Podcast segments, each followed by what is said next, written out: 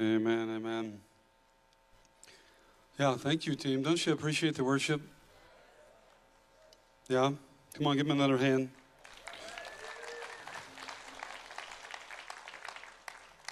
Absolutely. They are such a gift to us. Such a gift.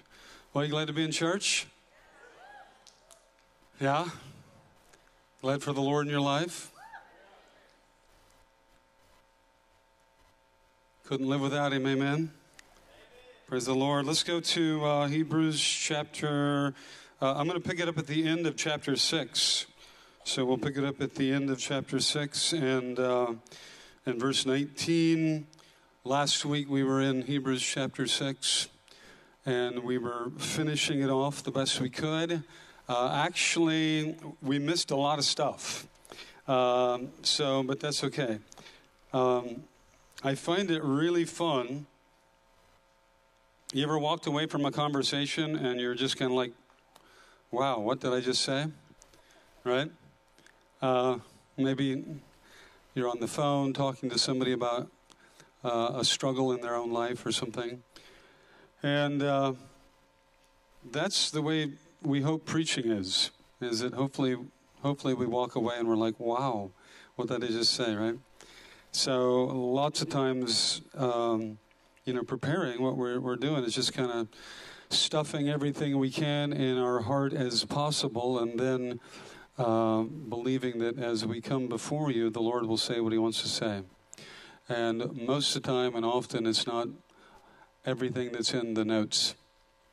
So last week, he was really making an emphasis. I really felt the Holy Spirit making a strong emphasis on the anchor of our soul and uh, how the Lord is a strong anchor to our soul and how uh, desperately our soul needs an anchor.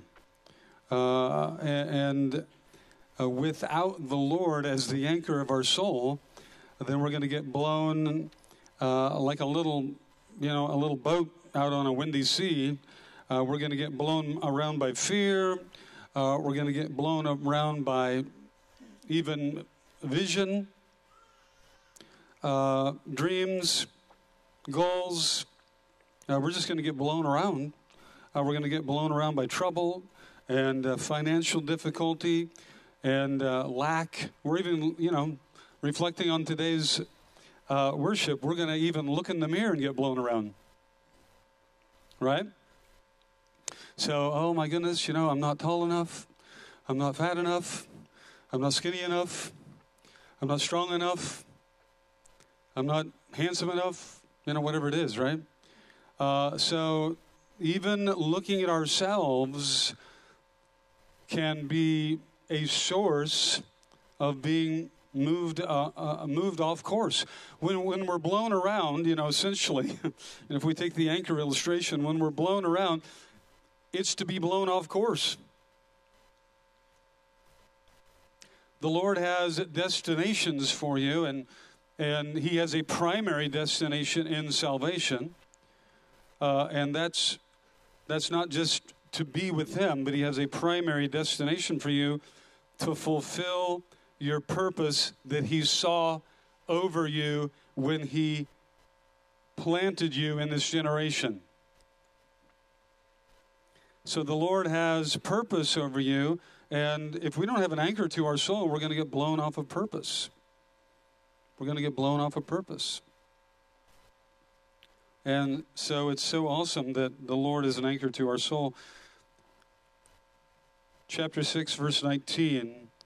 This hope, the promise that we have of salvation, this hope we have as an anchor of the soul, both sure and steadfast which enters the presence behind the veil where the forerunner has entered for us, even Jesus becoming high priest forever according to the order of Melchizedek. Something that I, I loved about this, and I pointed it out to you last week, uh, is that he's a forerunner, he's not the only runner.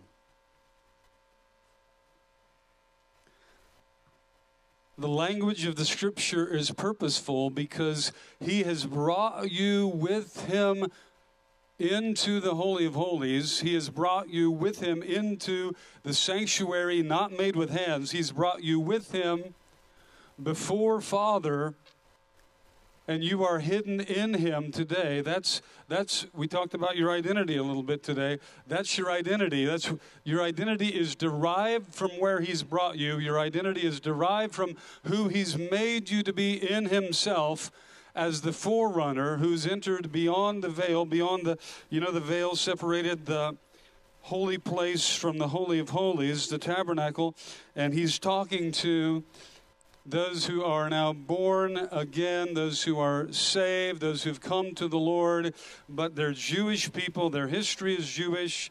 Uh, that's why it's called To the Hebrews. The book is to the Hebrews. And so he's talking to them, he's writing to them. They're very familiar with the, he- with the tabernacle concept. They're very familiar with the outer court, the inner court, the Holy of Holies, and this veil that was about four inches thick that separated the holy place from the Holy of Holies. And the Holy of Holies is where the high priest can enter only once a year to make atonement for the sins of the people. And that was a picture of Jesus, right? That Old Testament tabernacle was a picture of what Jesus would do. And, and the people reading this, the people hearing this, the book of Hebrews, they're very familiar with this model. But now, what God wants us to know, and Paul's writing this to us, that he was the forerunner. He was the forerunner. He's brought, he's brought us in with him.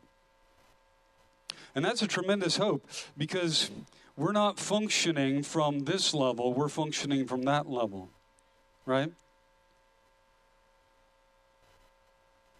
We're not, uh, we're not tackling problems from this level. We're not dealing with finances from this level. We're not uh, sparring with one another from this level. We're not frustrated uh, uh, uh, uh in life from this level. We're actually, it's so important that we shift our purview, that we shift our perspective to realize that. That our spirit is divinely connected. We are tethered to heaven and we're functioning from that place already.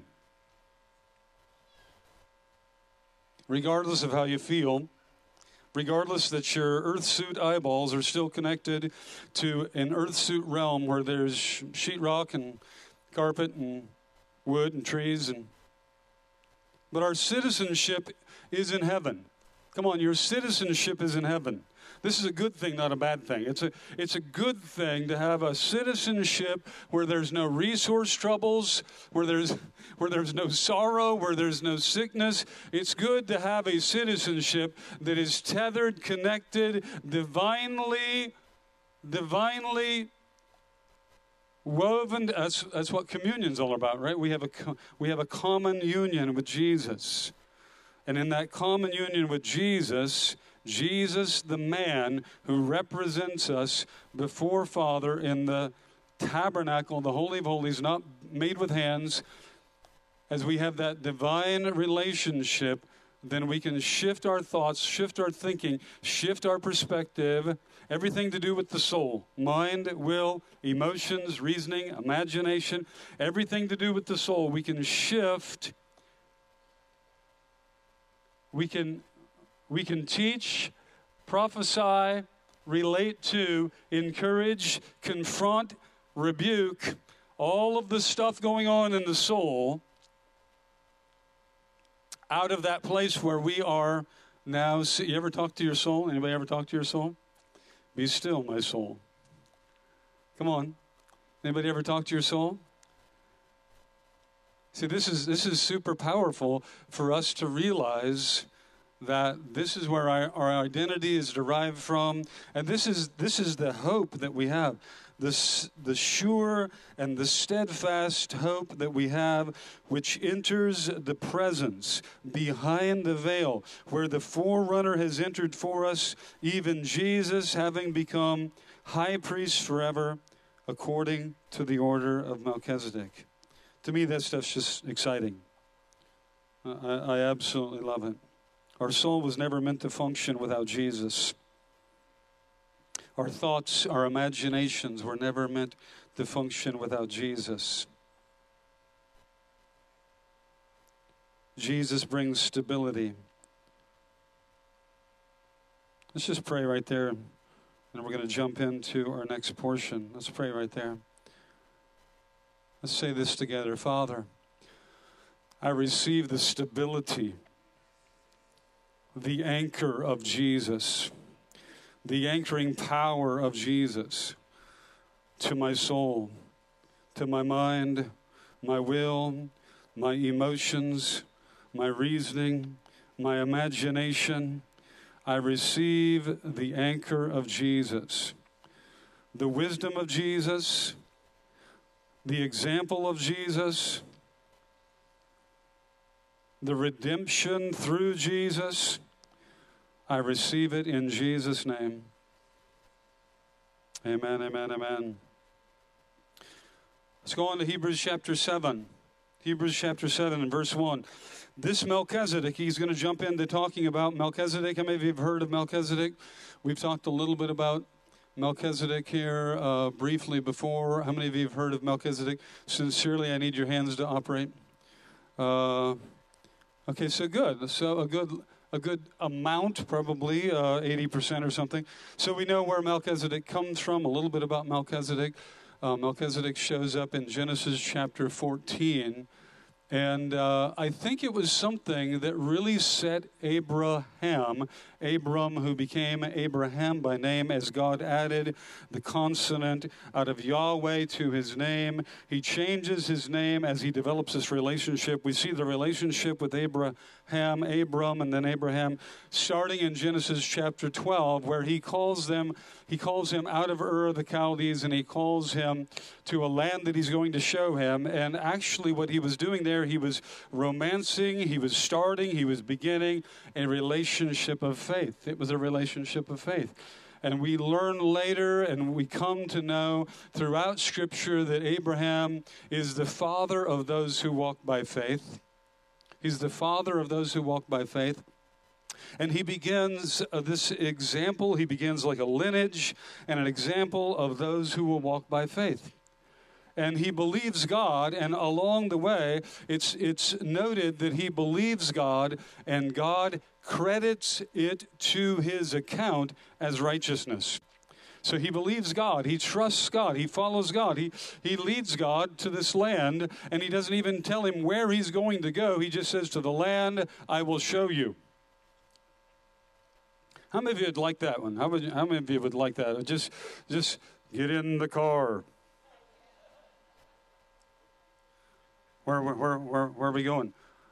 To the land I will show you. Okay, can you give me a hint? Go straight. Oh, oh, all right. Anything else? Nope, not right now. Okay, we're, we're going we're going straight for a while. How we doing? Keep going straight. I mean, this is this is this faith relationship, and, and you know the the Bible. It's a little it's a little bitty book, right? It's the Bible, 66 books. This, this, you know, this little bitty. I mean, we don't have all of these crazy stories. We don't have the privilege of knowing all that's transpiring. But He's calling him to walk by faith. He's leading him to a land that that he doesn't even know where he's going, and so we know that the leading came little by little, intricately, and yet, and just as he needs it right? We're so used to a Google map, right? You load the Google map. I want to see the whole picture, right? And then and I, I don't want to push start and not see where I'm going. Anybody, anybody like that in here?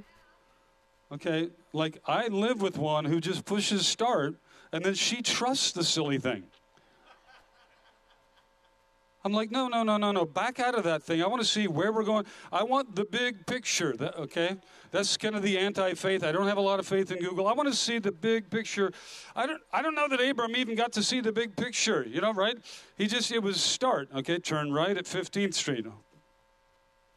Turn left at 17th Avenue. All right. And so and this is this faith relationship. This is critical. I'm saying these things on purpose because this is the relationship now that God is developing us in as He's brought us into the lineage of Abraham. He's brought us into this faith relationship. Is that all right? And Melchizedek is instrumental in all of this. And he shows up in Genesis 14. And he shows up there when Abram returns from saving Lot. So Lot is his nephew, and they come out uh, together. Lot wants to uh, to to be like a holy Klingon to Abram's departure, and and so Lot travels with them. I could say some words about that, but we don't have time about the meaning of Lot's word, the, the name of Lot. But but nonetheless, he attaches himself to blessing. He attaches himself to glory and to what God's doing. He comes out with them. Uh, now he's in trouble and so Abram is in covenant with them. And if you're in covenant with somebody, then if they're in trouble, then you got to go save them. So Abram has 318 servants. Uh, they all grab whatever they can. And I don't know what they had for armament, but they went and they pursued these five kings that had run off with Lot and run off with the kings uh, uh, uh, uh around those cities. And Abram catches up with them. And then he overtakes them and then he defeats them. And then he gets all of the plunder. And he doesn't just get what they stole, but he gets all their stuff, right?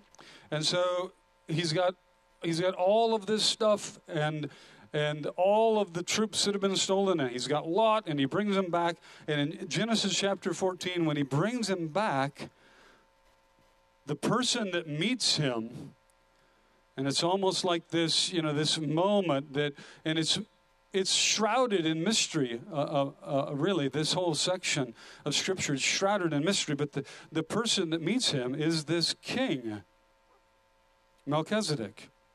And this king is known as a king of righteousness. That's what his name actually means. So his name actually means king of righteousness. But he's also the king of a city, or there's a jurisdiction wherein he is the king of and by the way, you know, that word is used later on with David, it's used later on with Jesus, it's used later on in that he's the king of a city or a jurisdiction called Salem. So this is this is interesting, and I think it's also God's way of because all all of the Hebrew people would have known about this guy, by the way. This is this story is in the Torah. This is not an obscure story. This is not like something that uh, it's, it, it may have begun with oral tradition. It may have begun with before Moses wrote it down. Moses wrote the Torah. It might have begun with some oral tradition, but all of Israel would have known of this story. All of Israel would have known this was part of what attached Abram to greatness, and what this is part of what attached Abram to God and this is also a part of how it is significant or understood that Abram came to be highly blessed. Is that he returns from this battle. And when he returns from this battle, this king of righteousness, who was the king of peace, a city called peace. And by the way, those two things go hand in hand always and all the time. When things are right, there will always be peace. When things are wrong, there won't be peace. Those two things work together. He comes back, and this is where Melchizedek blesses him. And the word declares that he, he blesses him who has the promises.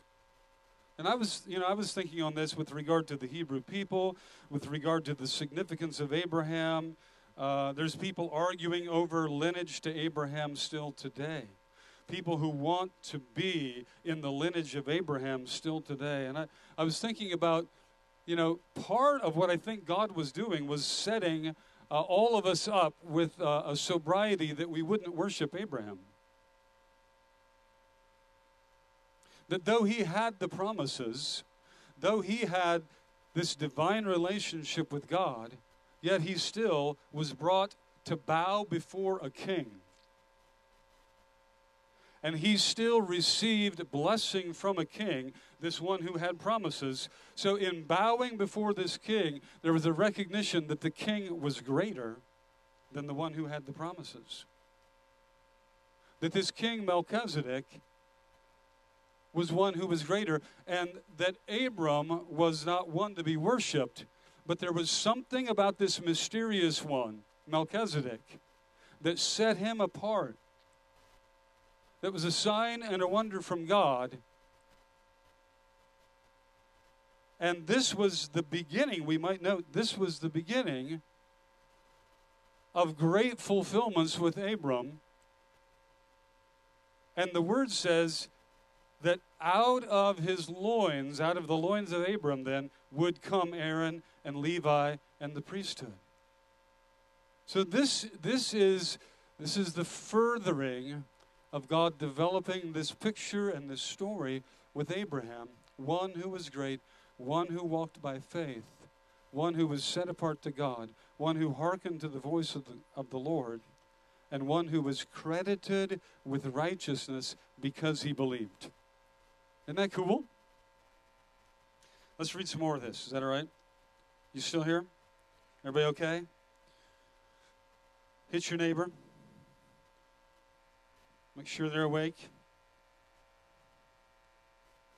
For this Melchizedek, king of Salem, priest of the Most High God, who met Abraham as he was returning from the slaughter of the kings and blessed him, to whom also Abraham apportioned a tenth part of all the spoils, was first of all, by translation of his name, King of Righteousness, and then also King of Salem, which is King of Peace.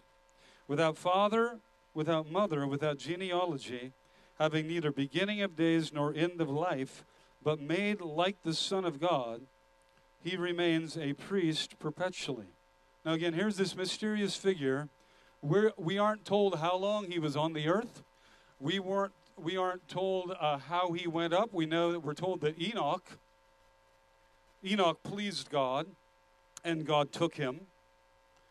Uh, we're, we're not told much about. It's almost like some of the angelic visits where it declares that an angel would visit Abraham or Isaac or Jacob, an angel would visit them, and maybe the translation of our Bibles would say uh, would use the word angel, but then the, t- the Hebrew text would maybe use the word Adonai, or it would use a word that signifies this was actually the Lord.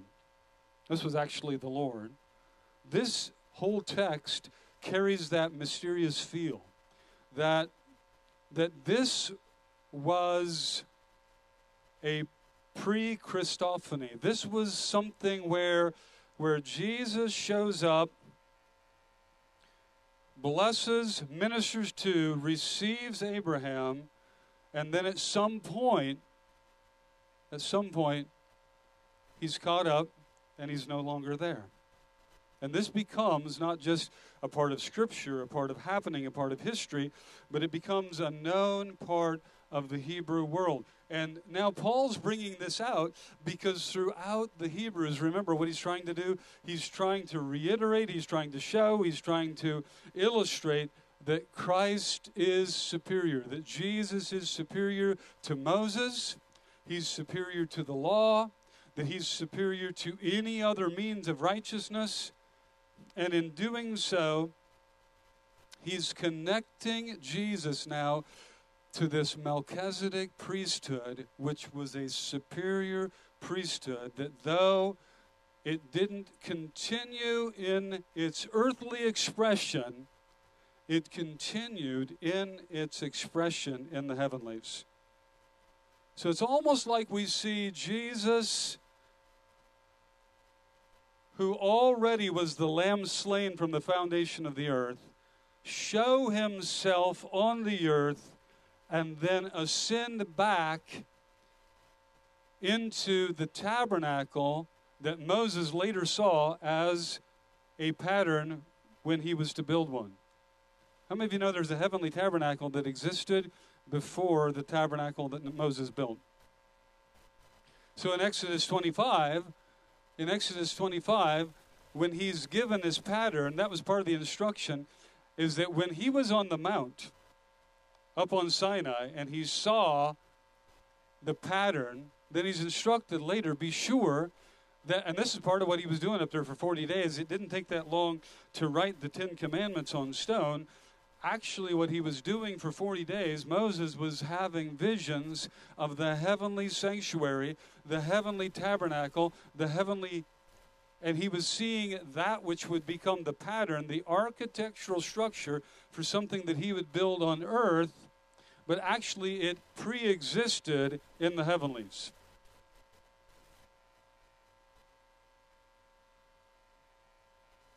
So the atoning of animals, even, was just a shadow of what Jesus was already indicating before Father that this would be the fulfillment that would come. That was already available, visible, known, understood.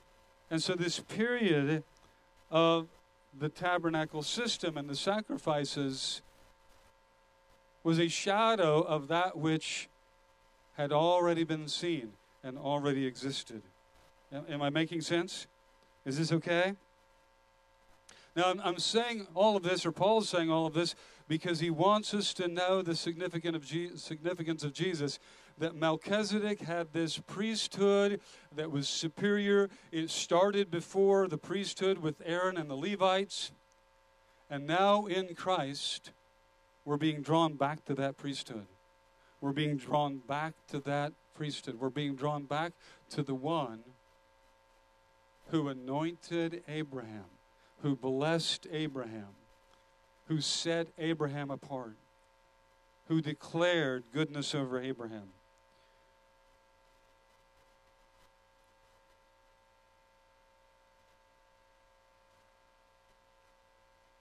Pick it up at verse 4. Now observe how great this man was, whom Abraham the patriarch gave a tenth of the choicest spoils. And those indeed of the sons of Levi who received the priest's office have commandment in the law to collect a tenth from the people, that is, from their brethren, although these are descended from Abraham. But the one whose genealogy is not traced from them collected a tenth from Abraham and blessed the one who had the promises. Verse 7, let's keep going. But without any dispute, the lesser is blessed by the greater. In this case, the case of the law, in this case, mortal men receive tithes. But in that case, one receives them of whom it is witnessed that he lives on. So this is, this is interesting uh, it's interesting also, I think it's interesting uh, that Melchizedek knew what to do. Don't you find it's interesting that Melchizedek knew what to do? It's also interesting that as he approaches, I mean, that, that, that Abraham knew what to do, is what I'm, I'm thinking. Because we have to understand that there had to be some backdrop of instruction here, or Abraham wouldn't have known what to do. Right? I mean, if you come up, uh, if you're coming back from uh, a great victory and you've got uh, all of your servants with you, 318 servants he had, and you're coming back from a great victory, and you come up on a knoll, and there's a there's a there's a there's a guy standing there with a giant robe on and uh, a glistening crown. Uh, I, I mean, there, there had to be some preparation of the Holy Spirit with Abram that he would know what to do. And it's also interesting that it, I think it's interesting because these guys would have known that when you have a spiritual relationship with God, that to bring God an offering is normal. That's normal. That's a part of relationship. A part of relationship is to bring God an offering out of your increase. That's normal. That started in Genesis chapter 4. That's what got Cain and Abel in trouble. Remember that? So this they knew all the way back to Genesis chapter 4, all the way back to Cain and Abel, they knew that to have a spiritual relationship with Father God, you will bring you will bring a a portion of your increase and you will offer that to the Lord as a thanksgiving offering, right? And as a worship expression and to honor God. So this God asked of that and there was instruction about that in Genesis chapter 4 and it, and it declares there that that Cain brought the fruit of the ground, but Abel brought choice uh, uh, meat or choice fat from his flock. Well, obviously, God had given them instruction on what he wanted. God had obviously told them what he wanted was he wanted an incense offering of the burning of fat because the burning of fat is very, very much considered, like God, an incense offering that indicates the setting aside of flesh and pride. And so God had given them some kind of instruction. How many of you know that? Or other, otherwise, they wouldn't have known to do that in Genesis chapter 4, right? And so this has been going on for a long time. So, all the way from Cain and Abel, all the way to Abraham, there's been generation after generation who know to bring the Lord an offering. But how did Abram know to bring Melchizedek an offering? I mean, he recognizes something about him, and in reverence, he gives him a tenth of all of the spoils. And by the way, all the spoils were his. All the spoils were his to give, right? And and in the process, in the process of this battle, of this victory, they had come back with increase. Not only the stuff that had been stolen, but the stuff they stole from those that had plundered these kings. So they come back with increase, and he brings, and it says he gives he gives the choicest spoils. Verse 4 Now observe how great this man is. This man who who Abraham the patriarch gave a tenth of the choicest spoils. This is this is by the way, this is Abraham leading us in an example of how we relate to Father. This is the father of faith.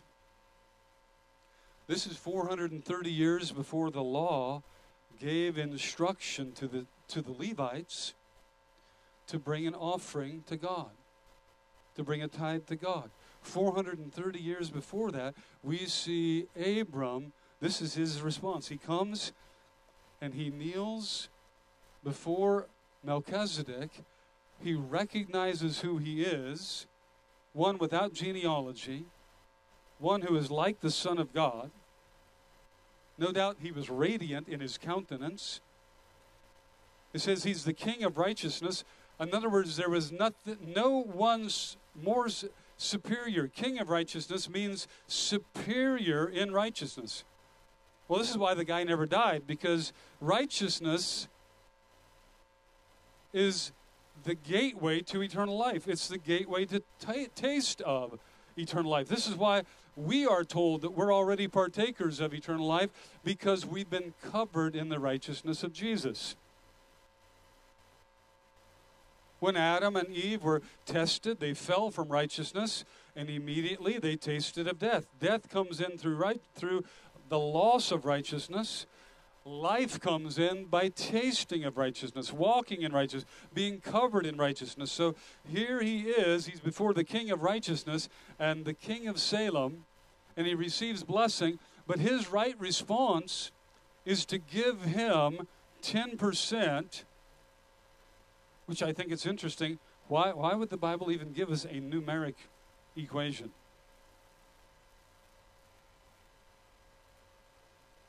Uh, isn't that interesting? And this is, by the way, this is the father of all who will walk by faith. Everything about this guy's relationship with God in the Torah, all the way to Hebrews and Romans and Galatians is a walk of faith. Well, how does faith come? Faith comes by hearing, and hearing by the word of Christ. This is Romans chapter 10, verse 17. By the word, by the way, uh, it's repeated there on purpose. Faith comes, but uh, Brad, do we have that? Can we pull that up? Pull up Romans uh, 10, 17, if you would. Faith comes by hearing, and hearing by the word of Christ. I, I want to see that. I want to read that with you, maybe in the uh, New American Standard.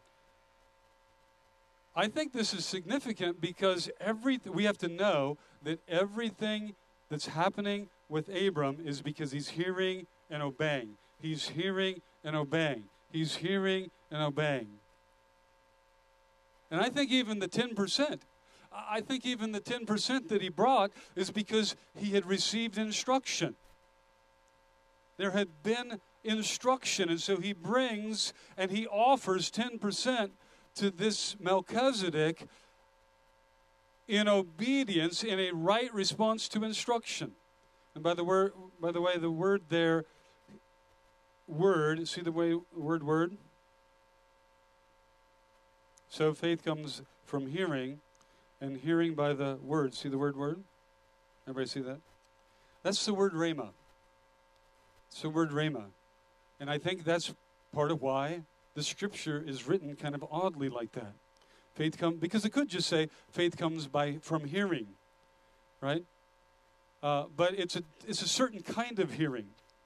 It's a certain kind of it's hearing the rhema of Christ. So it's in other words, now the word rhema is different, a little different than the word logos, and the word rhema signifies or is directly correlated. If you look in your Strong's Concordance, it's actually number 4778 in your concordance, and it actually means an utterance, like a vocal utterance. It's related to like a, a specific, clear, personal utterance that is inspired and given to you as a declaration or a saying, a divine utterance of God. And so it's not just like the, the whole counsel of God. It's not just the, the whole of the Torah. It's not the faith that comes, the faith that came to Abram is because he specifically heard Rhema from the Lord. He was hearing Rhema. He was hearing something in his gut that was giving him instruction. And so all of the way through his life from Ur the Chaldees to this moment here, he's hearing from God and he's obeying the word of the Lord. So he brings 10%. And it becomes an example to those of us now that are who walk by faith. This becomes an example of those of us who follow after the faith of Abraham. We find that the Holy Spirit bears witness to our heart that we bring 10%, and we bring that to the Lord as a right offering, as a right sacrifice. 10% of every victory, 10% of our increase, 10% of battles that we win, 10% of things that we overcome, 10% of prosperity that comes even through the help and the hands of our servants. We bring 10%. Is that all right? Is that okay?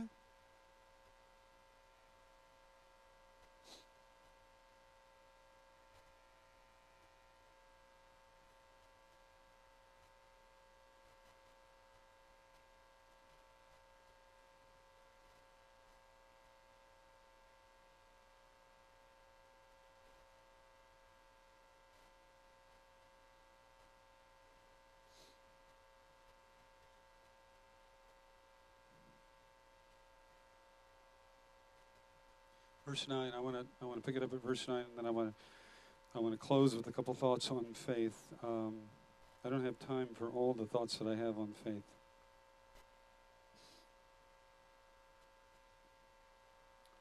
But you're going to have a great week of prevailing and overcoming the enemy.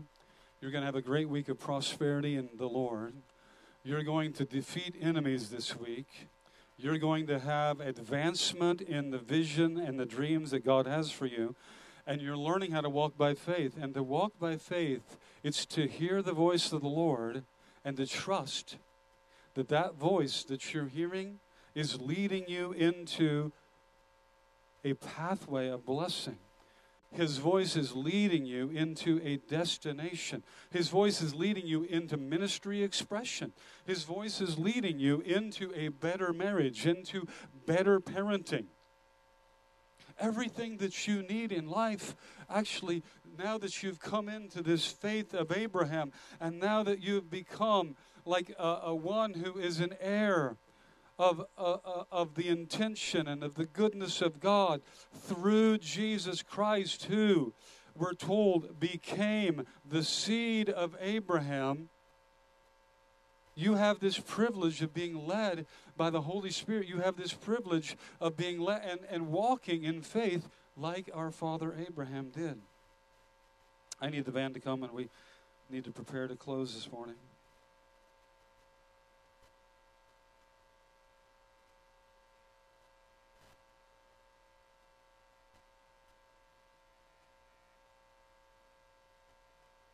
Why don't you stand with me?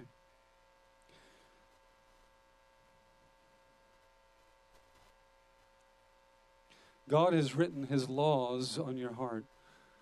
And laws might seem like a like a kind of a harsh word, kind of a big word, kind of a maybe kind of a strong word, but essentially what it's saying there is that God, and this is Jeremiah 31, and there's several passages in the Old Testament where it talked about the days that came when Paul was writing the Hebrews.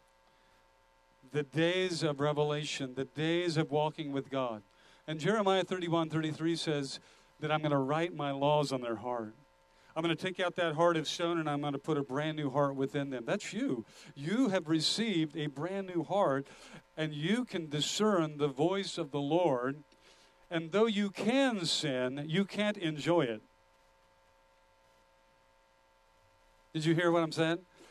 Though you can sin, you can't enjoy it. Why? Because the law of God, the instruction of God, the word of the Lord has been written on your heart, and your heart has been made active to his voice. And so now you're living by faith, and, and the most fulfilling thing is to live by faith. The most fulfilling thing is to follow his voice, to be like Abraham, to follow his voice. And we might say today, as we said a little earlier, even, that one of the most critical things is that we don't let ourselves get blown off of course. That the voice of the Lord over your life is like it was with Abram in many ways in the beginning. And he's saying to you, I want to take you to the land that I'm going to show you. He's got a destination for you, and He wants to take you to a specific destination. Later on, He would call that land for them, the children of Abraham, the promised land. Why would He do that? Because it's where promises are fulfilled, it's where your heart rejoices. This is what God has for you. But I want to take us back to the anchor of the soul. It's so important that we engage with God to defend that destination. How many marauders, how many how many interrupters came as Abram is traversing from Ur the Chaldees to this new place in Mesopotamia where it was fertile, where it was gorgeous, where it was beautiful. It says where God was leading him was like the garden of God, it was like heaven, it was like Eden. And so he's on this route, but how many interruptions came? How many came to steer him off course? How many gave the wrong direction? And he had to recenter. He had to recenter on what the instructions were that God had given him. And this is what I want to encourage you to do as well this morning. To lean into the anchor of your soul, but, but partner with him, partner with him to push out the distractions and the voices,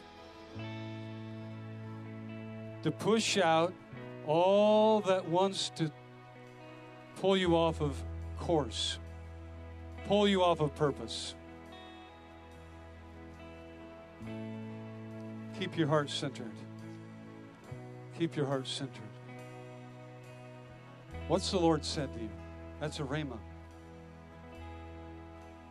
That rhema, that's the beginning of faith. Faith comes by hearing. Well, when we're following that rhema of God, we will continue to be moving in the right direction to the right destination. We will continue to be those who walk by faith. And this is, this is This is what God desires of you that you walk by faith. That you walk by faith. Other voices, other voices coming, other voices coming. No, you just keep plowing. You keep walking. You keep walking. You keep walking. This is the destination. This is the destination. This is the destination. Lord, we pray for your people this morning. Lord, we declare the growing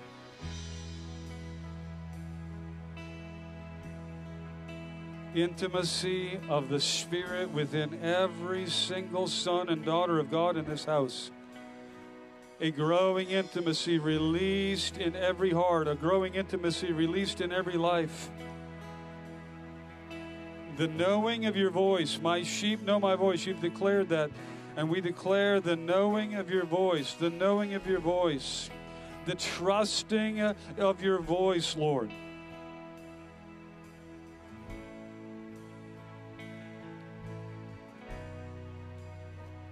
The partnering with the spirit realm, the partnering with Jesus to quench, to ignore, to overthrow every other voice, every other voice, and to tap into the anchor of the soul, the voice of the Lord. The voice of the Lord. We thank you for it today, Father. We bless you for it today, Father. In Jesus' name. Come on, let's give the Lord a shout this morning. Thank you, Lord. Thank you, Lord. Hallelujah. Come on, I want to open the front as we close this morning, and uh, we're just going to allow you to come forward. If you've got uh, uh, the need for a physical healing in your body or anything happening wherein you just believe that the Lord would touch you, would you come and be prayed for this morning? Greet one another as you go. Bless one another. We're going to worship as we go out this morning.